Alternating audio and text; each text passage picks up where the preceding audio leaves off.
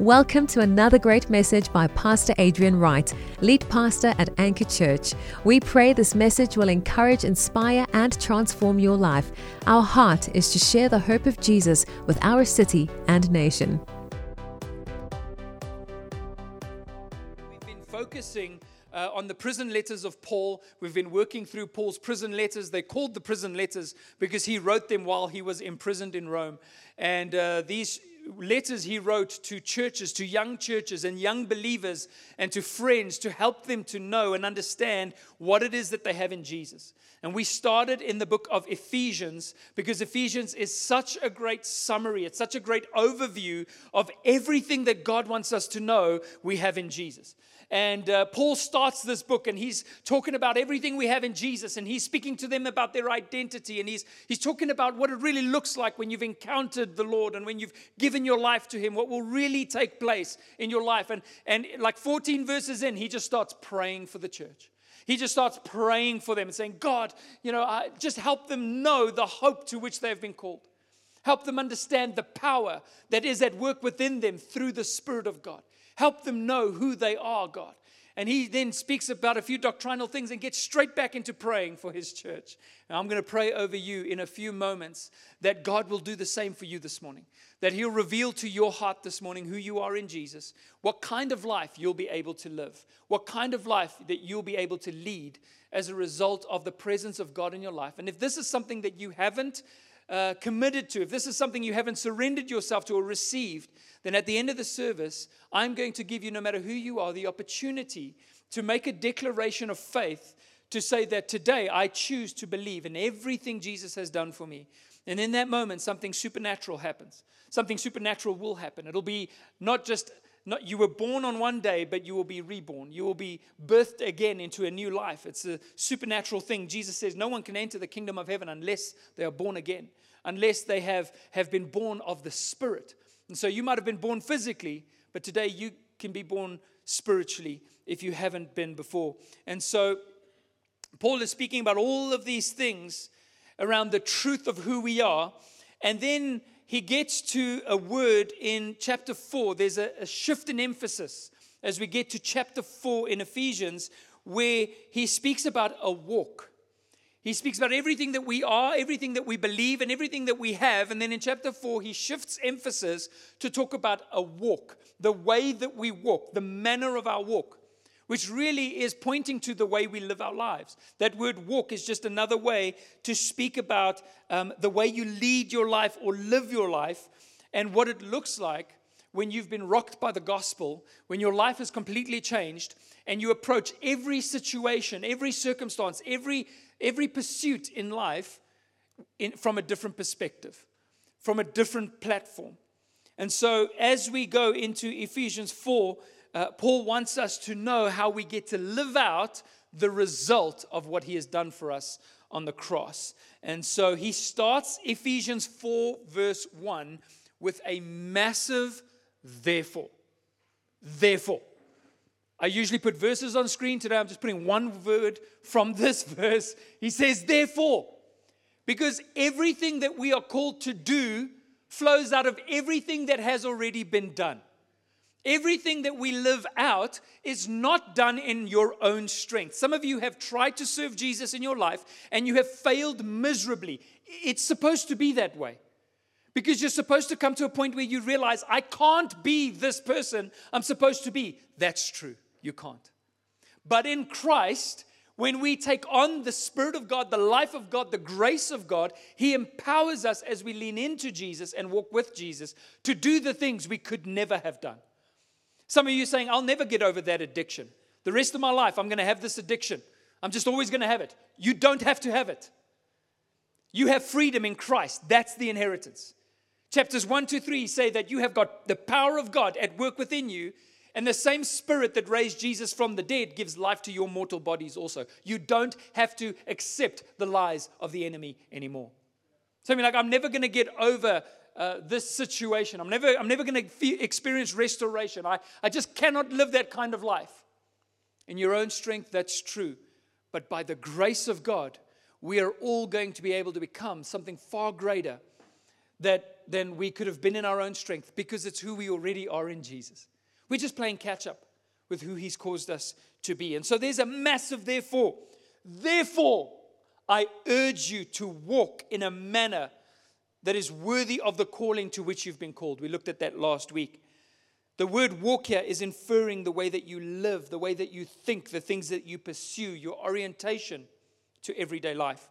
So in Christ, we now have the ability to escape futility. In Christ, you have the ability to escape futility. Because what is life if you remove purpose from it? What is life if you remove the presence of Jesus and the call of God and the intention of God for your life? If you remove that, what do you have left? What are you living for? It becomes futile.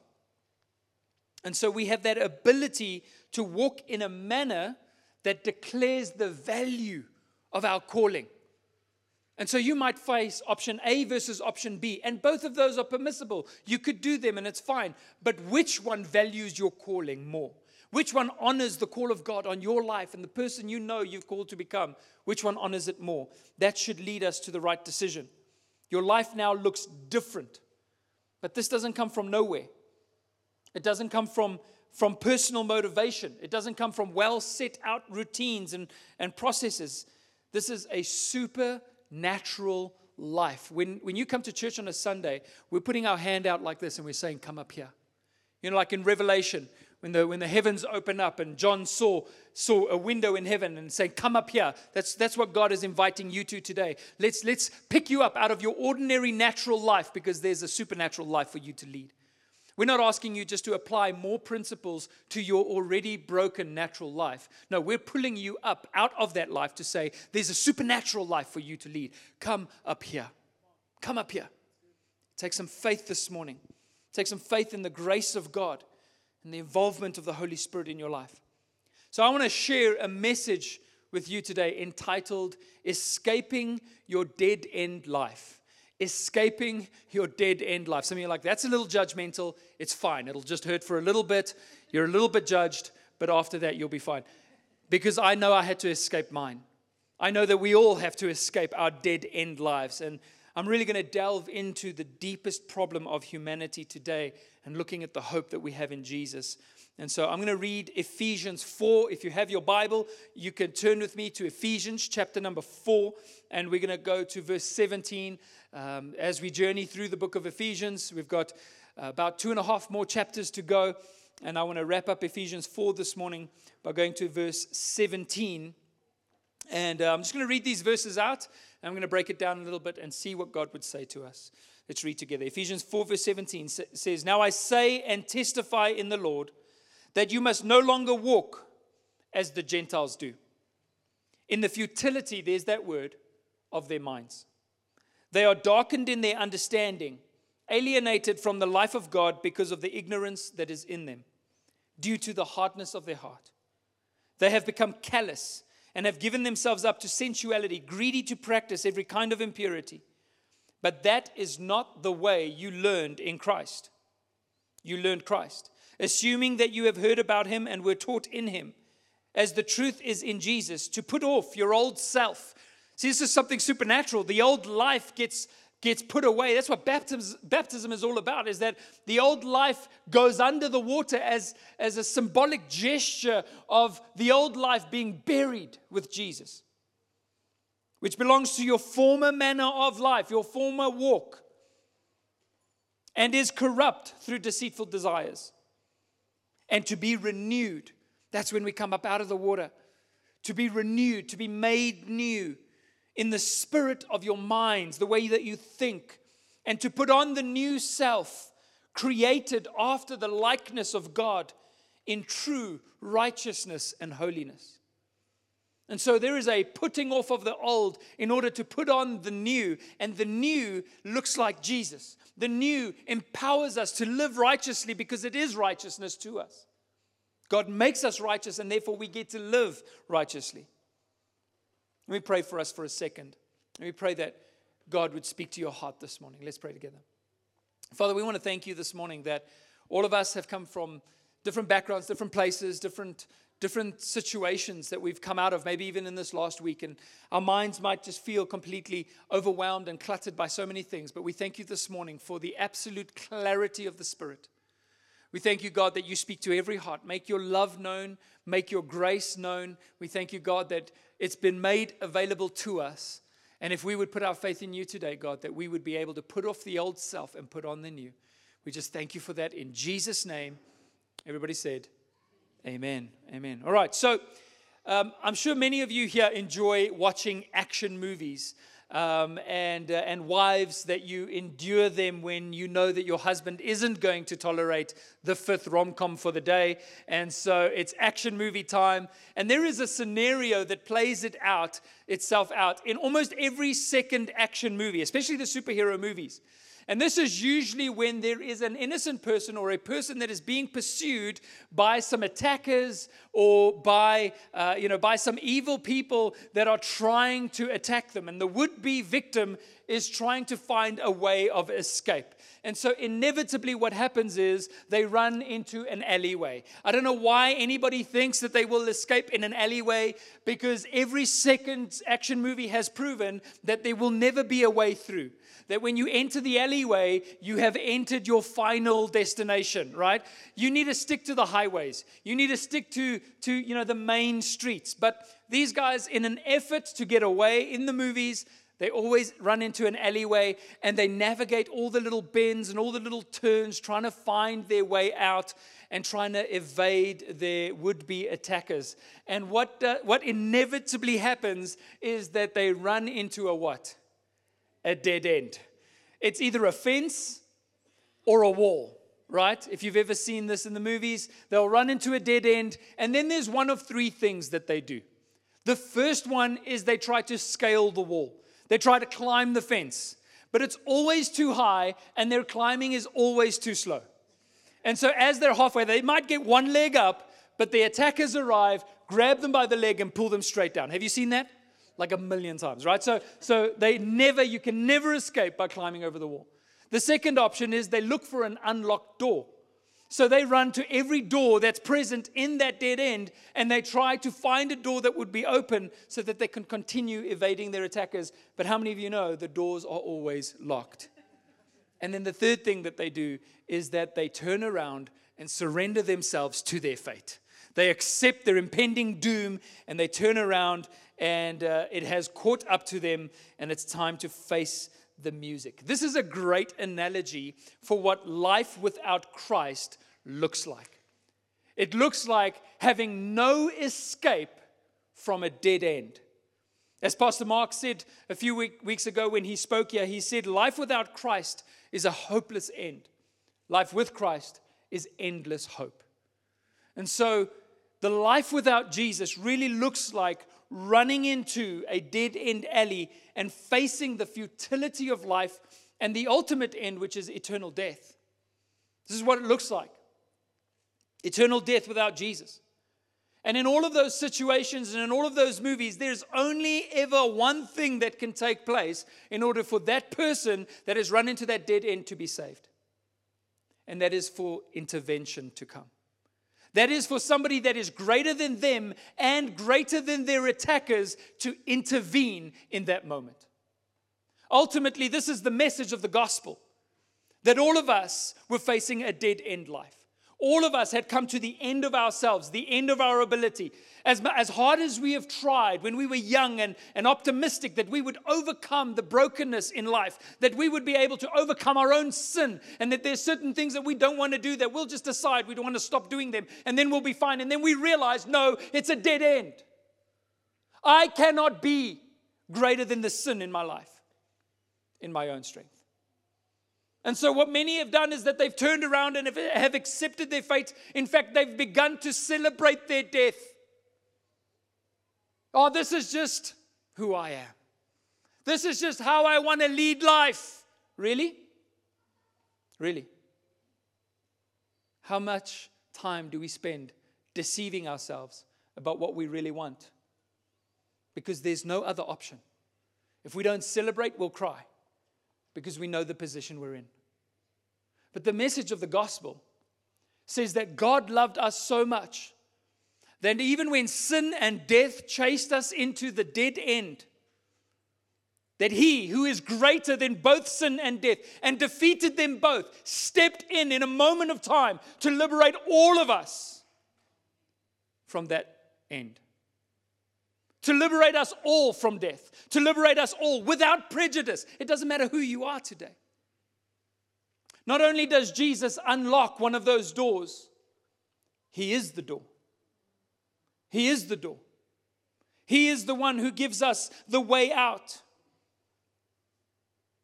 In John 14, he tells us, verse 6, I'm skipping a little bit ahead on my, on my verses there, but in John 14, verse 6, Jesus said to him, I am the way and the truth and the life.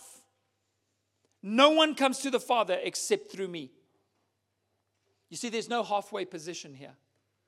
Jesus didn't give us, there's no other escape, there's no secondary route. He says, How many people get to the Father except through me?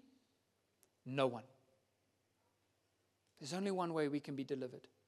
There's only one way we get to live a life that, that, that looks like the person of Jesus, that, in, that, that values and honors the call of God that we heard in our mother's womb. There's only one way we get to fulfill that kind of life, and it's when we turn to Jesus and receive his salvation.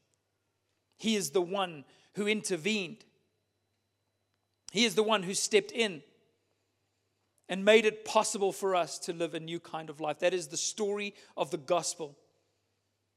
That dead end life is a life that we were all subjected to beforehand, and a, a life that Paul vividly describes as no longer fitting for you.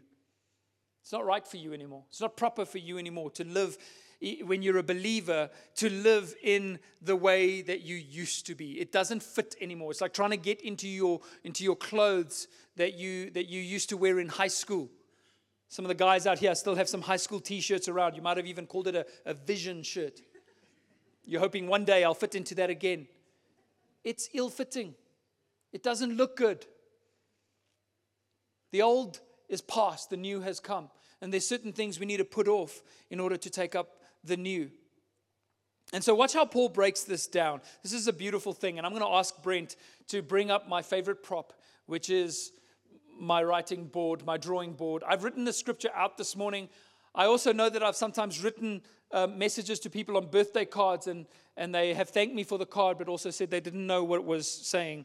Um, so, and I know this is fairly small as, a long verse, but I thought I would just uh, show that to all of you today. Can you, can you all kind of see that? It's okay, I'll tell you what it says. But um, in Ephesians 4, verse 17, Paul starts by saying, he says, first of all, now this I say and testify in the Lord. I say and testify in the Lord. Now, this I say and testify. And I wondered why, whenever I read something like that, why Paul says, I say and testify. Surely the sentence makes sense if he simply says, Now this I say, that you must no longer walk as Gentiles do. But he adds, testify. Because what he's actually saying is that he is, he is speaking as one who is under oath. If he was in a court of law, he is speaking as a witness that has key, crucial evidence that he wants to express, and he is doing it in the Lord with the authority that God has given him. He is testifying that what he is about to say to you is absolutely true.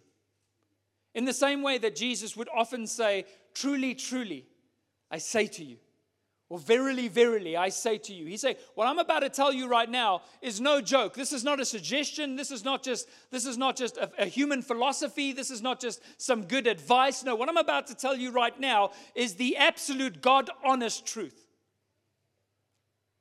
I say and I testify in the Lord in the sight of God, I tell you today that this is what's right for your life. There's a weight that this truth brings. This is true. He then says that you must no longer walk, no longer walk as the Gentiles do in the futility of their minds. No longer walk, that's that word again. Walk worthy of your calling. No longer live your life out in a way that the Gentiles do. And when he's speaking about Gentiles, he's speaking to Gentiles. He's actually writing to the churches in the Gentile areas of Ephesus at this point, and he's speaking to Gentiles, but he says, Don't walk as the Gentiles do, because he's speaking about, he's using the word Gentiles as, a, as a, an analogy uh, or a symbol for unbelievers. You are in the flesh right now, all of you, you're physically here, but you don't live according to the flesh. So you're physically here, but don't just live a physical life. Don't walk as those who simply have their belly as their God. The Bible says that. To their own destruction, they love their own lives so much. You love your life so much, you're going to lose it. Don't let your belly be your God. Don't let your, your physical desires, which is, which is what is inescapable without Jesus, don't let those physical desires be the things that determine your walk. No, you no longer walk as the Gentiles do in futility.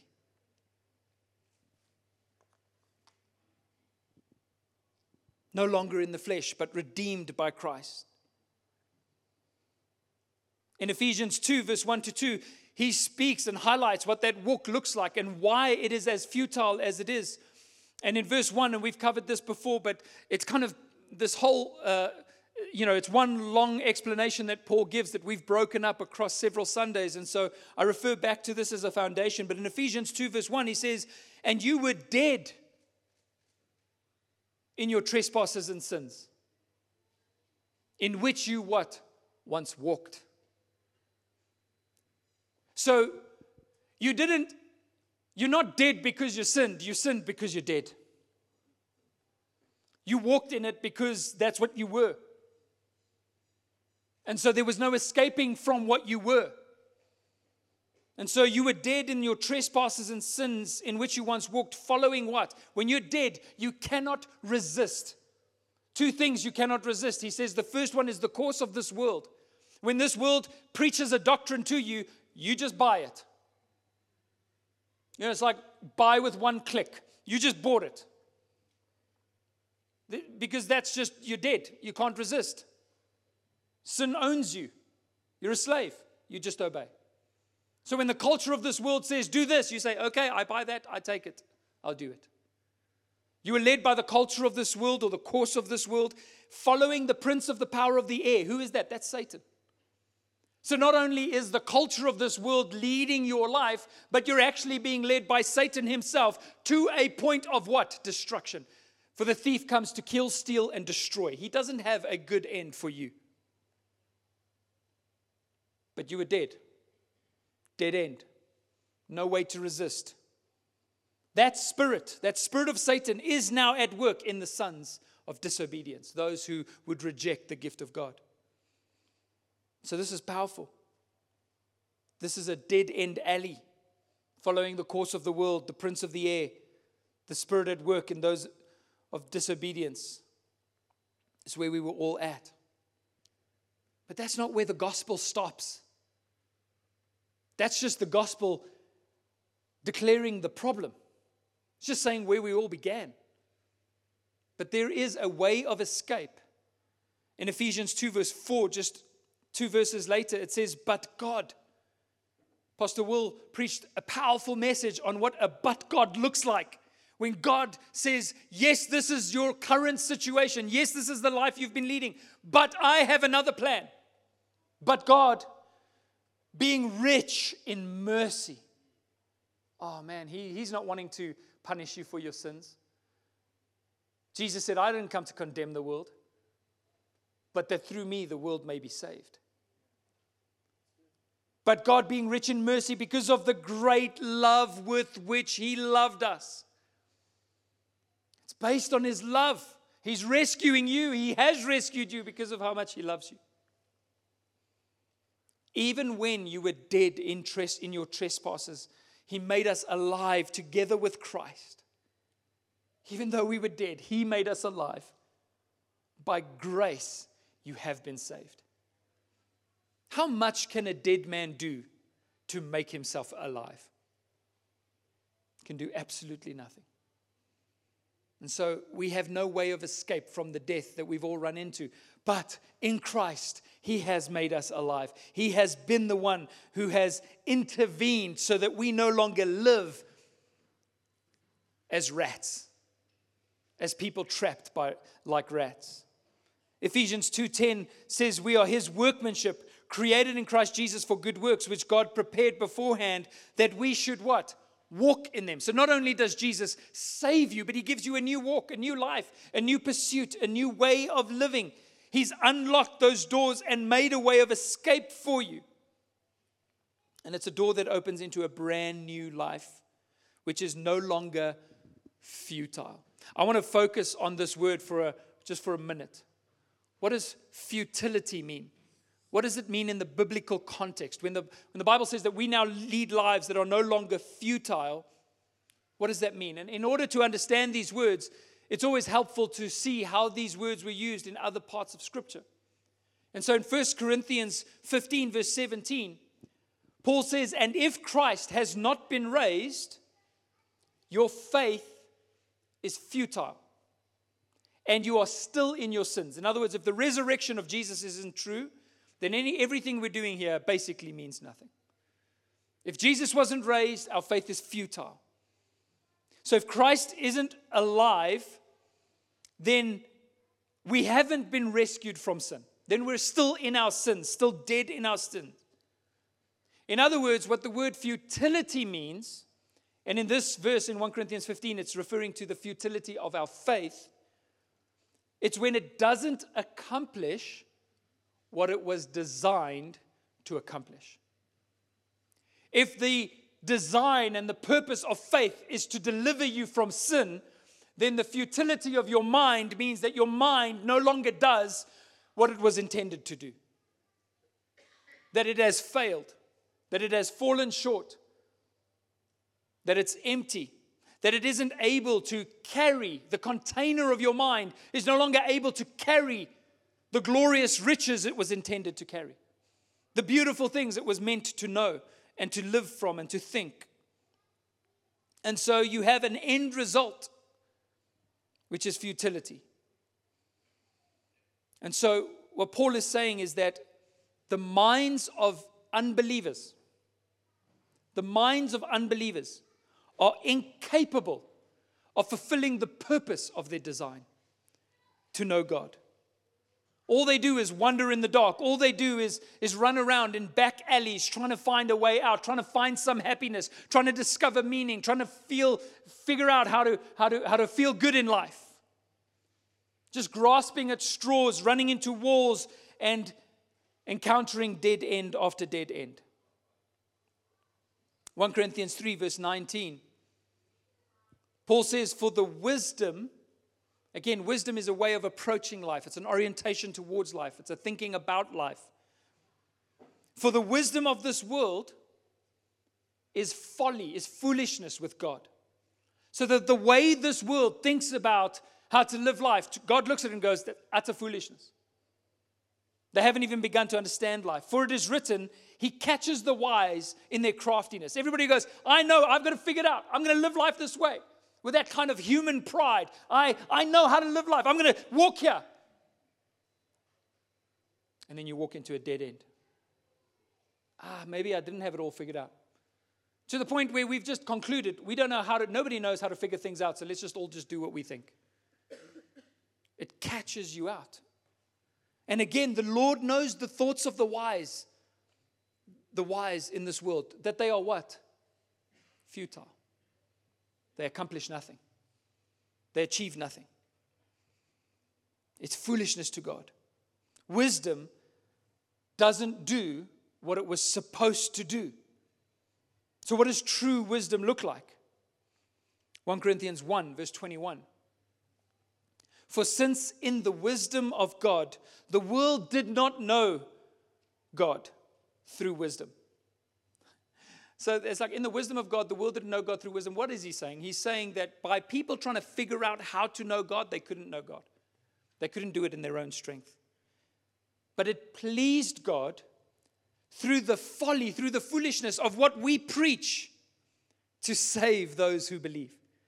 In other words, it pleased God that you would come to the end of yourself in order to realize that you've hit a dead end and to be honest and authentic in turning around and saying, I cannot figure life out by myself, so that God may save you. Why did that please God? Because He loves you. Because He wants you to know His love for you. Because He's begging that you would let Him intervene.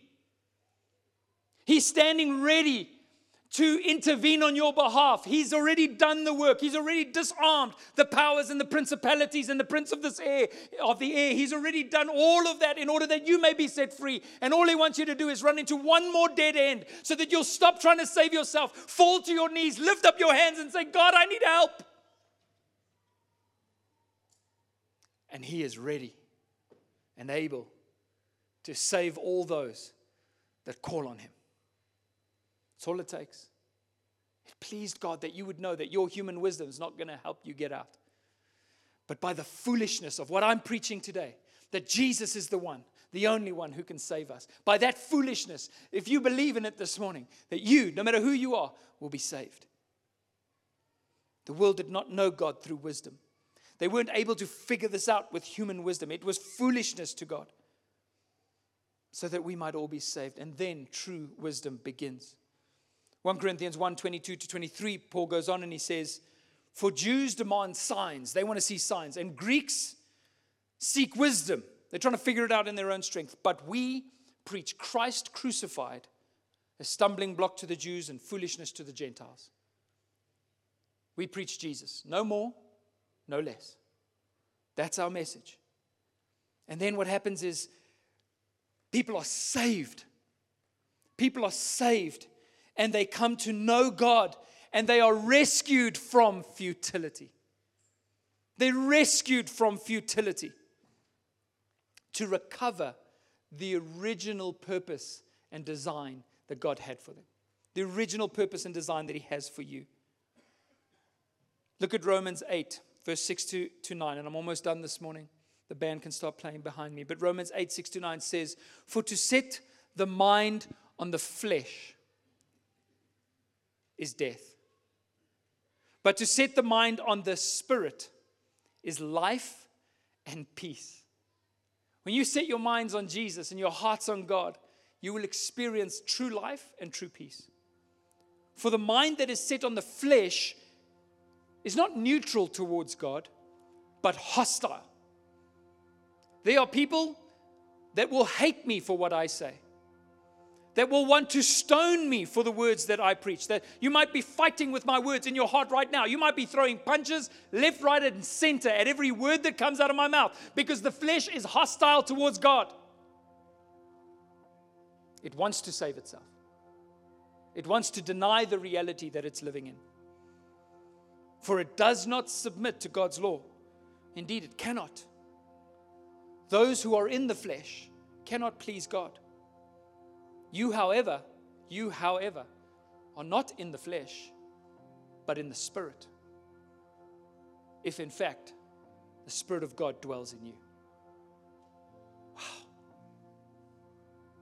We're able to please God today, not because we're good enough, but because we've been saved by Jesus.